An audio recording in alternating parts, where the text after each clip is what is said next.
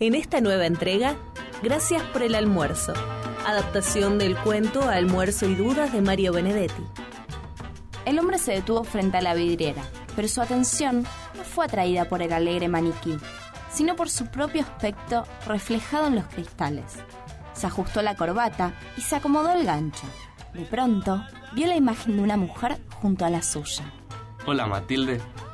La mujer sonrió y le tendió la mano. No sabía que los hombres fueran tan presumidos. Pero a esta hora usted tendría que estar trabajando. Tendría, pero salí a comer. Él le dedicó una insistente mirada de reconocimiento, de puesta al día. Además, estaba casi seguro de que usted pasaría por aquí. Me encontró por casualidad. Yo no hago más este camino. Ahora suelo bajarme en Constitución. Se alejaron de la vidriera y caminaron juntos. Al llegar a la esquina, esperaron la luz verde. Después, cruzaron. ¿Dispone de un rato? Sí, ¿Le pido entonces que almuerce conmigo o me lo va a negar otra vez? pídamelo. Claro que no sé si está bien. Él no contestó. Tomaron por San Juan y se detuvieron frente a un restaurante. Ella examinó la lista, con más atención de la que merecía. Acá se come bien.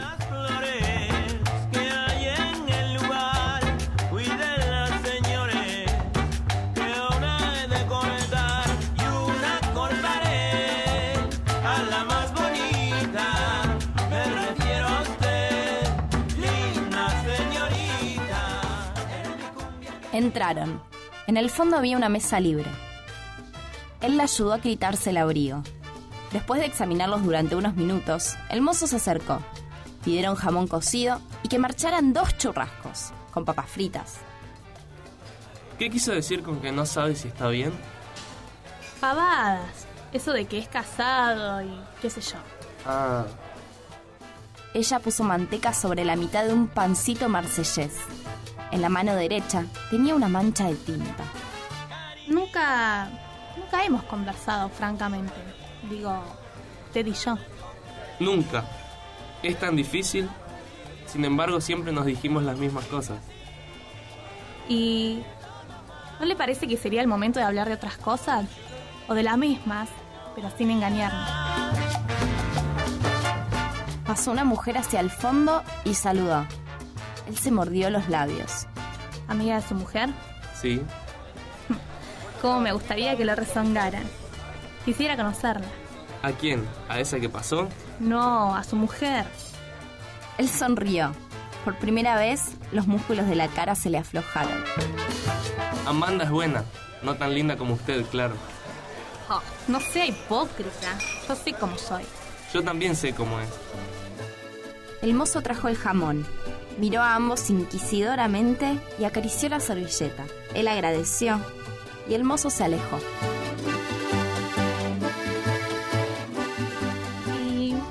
Estar casado? Él tosió sin ganas, pero no dijo nada. Entonces ella se miró las manos. Uh, debía haberme lavado. Mire qué mugre. La mano de él se movió sobre el mantel hasta posarse sobre la mancha. Ya no se ve más. Ella se dedicó a mirar el plato y él entonces retiró la mano. Siempre pensé que con usted me sentiría cómoda. Podría hablar sencillamente, sin darle una imagen falsa. Una especie de foto retocada. ¿Y a otras personas les das esa imagen falsa? Supongo que sí. Bueno, entonces esto me favorece, ¿verdad? Supongo que sí. Él se quedó con el tenedor a medio camino. Luego mordió el trocito de jamón. Prefiero las fotos sin retoques. ¿Para qué? Dice para qué, como si solo dijera por qué, con el mismo tonito de inocencia. Ella no dijo nada. Bueno, para verla. Con esos retoques ya no sería usted. ¿Y eso importa? Puede importar. El mozo llevó los platos, demorándose. Y pidió agua mineral. La quiere, ¿no? Amanda, digo. Sí, obvio. Son nueve años. No sea vulgar. ¿Qué tienen que ver los años? Parece que usted también cree que los años convierten el amor en costumbre. No es así. Es, pero no significa un punto en contra, como usted piensa. Ella se sirvió agua mineral. Después le sirvió a él.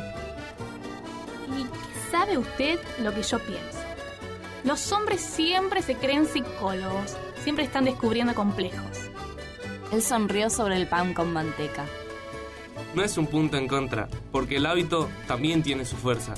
Es muy importante para un hombre que la mujer le planche las camisas como a él le gustan, o no le eche el- al arroz más sal de la que conviene, o no se ponga guaranga a medianoche, justamente cuando uno la precisa.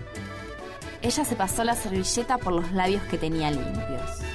En cambio, a usted le gusta ponerse guarango al mediodía, ¿no? Él optó por reírse.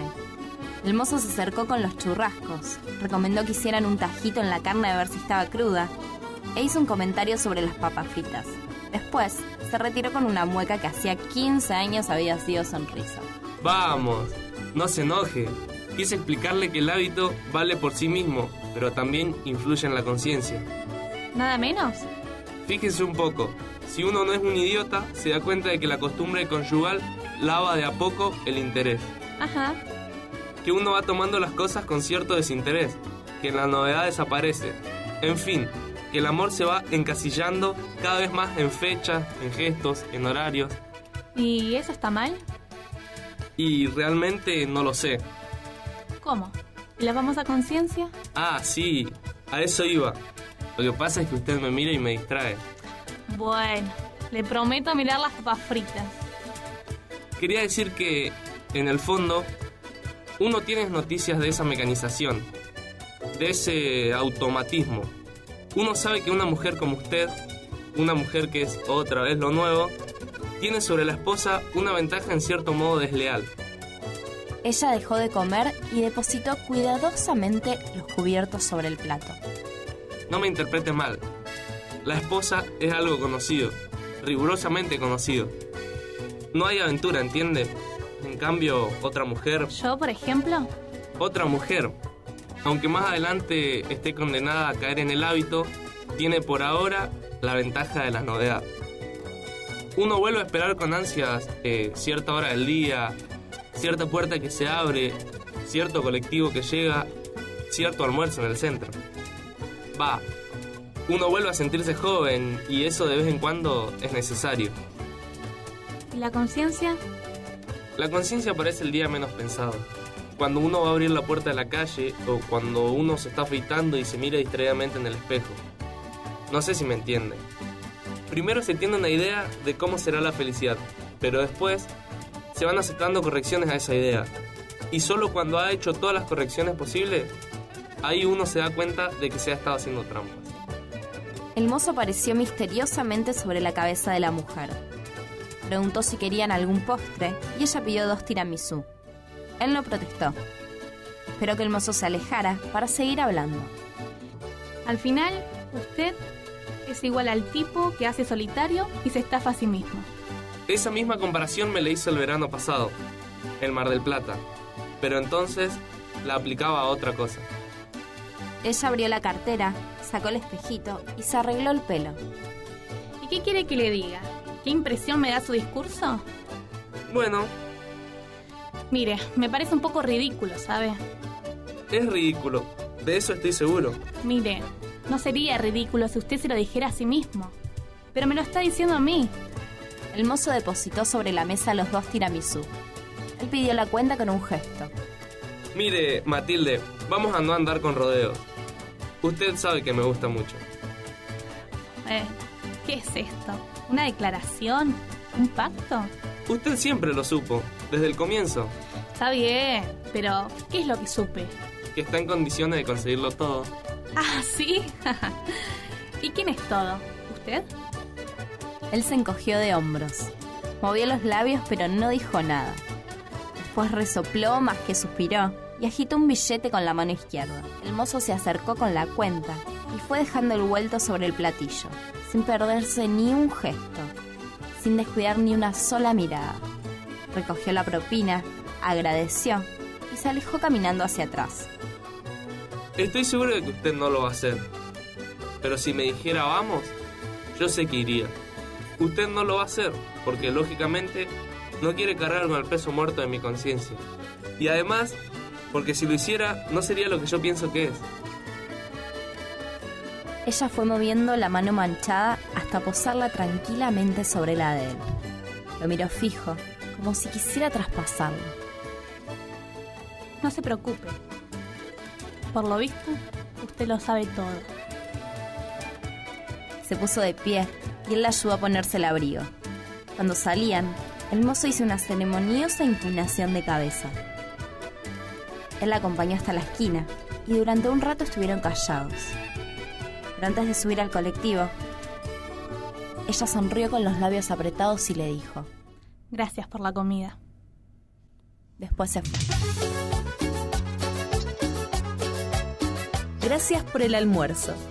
Adaptación del cuento Almuerzo y Dudas de Mario Benedetti. Con las actuaciones de Bárbara Reinhold como la narradora. Josefina Avale como Matilde. Juan Cruz Carrasco como él.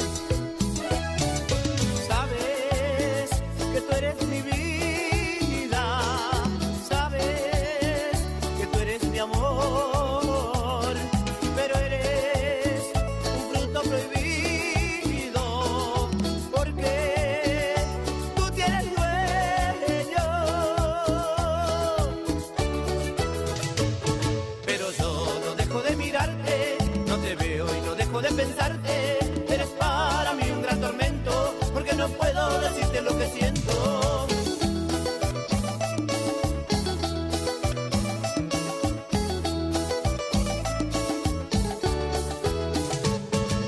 Nunca yo seré tu amante, yo jamás podré besarte.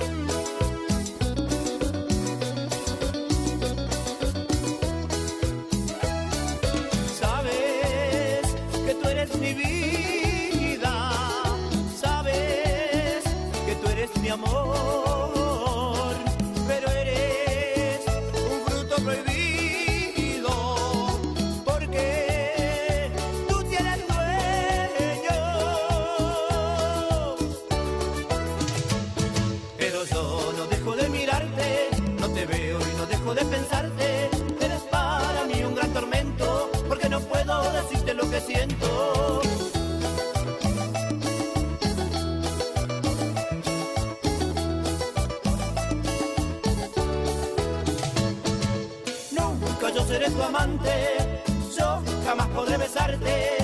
Eres un fruto prohibido, él es mi mejor amigo. Nunca yo seré tu amante, yo jamás podré besarte.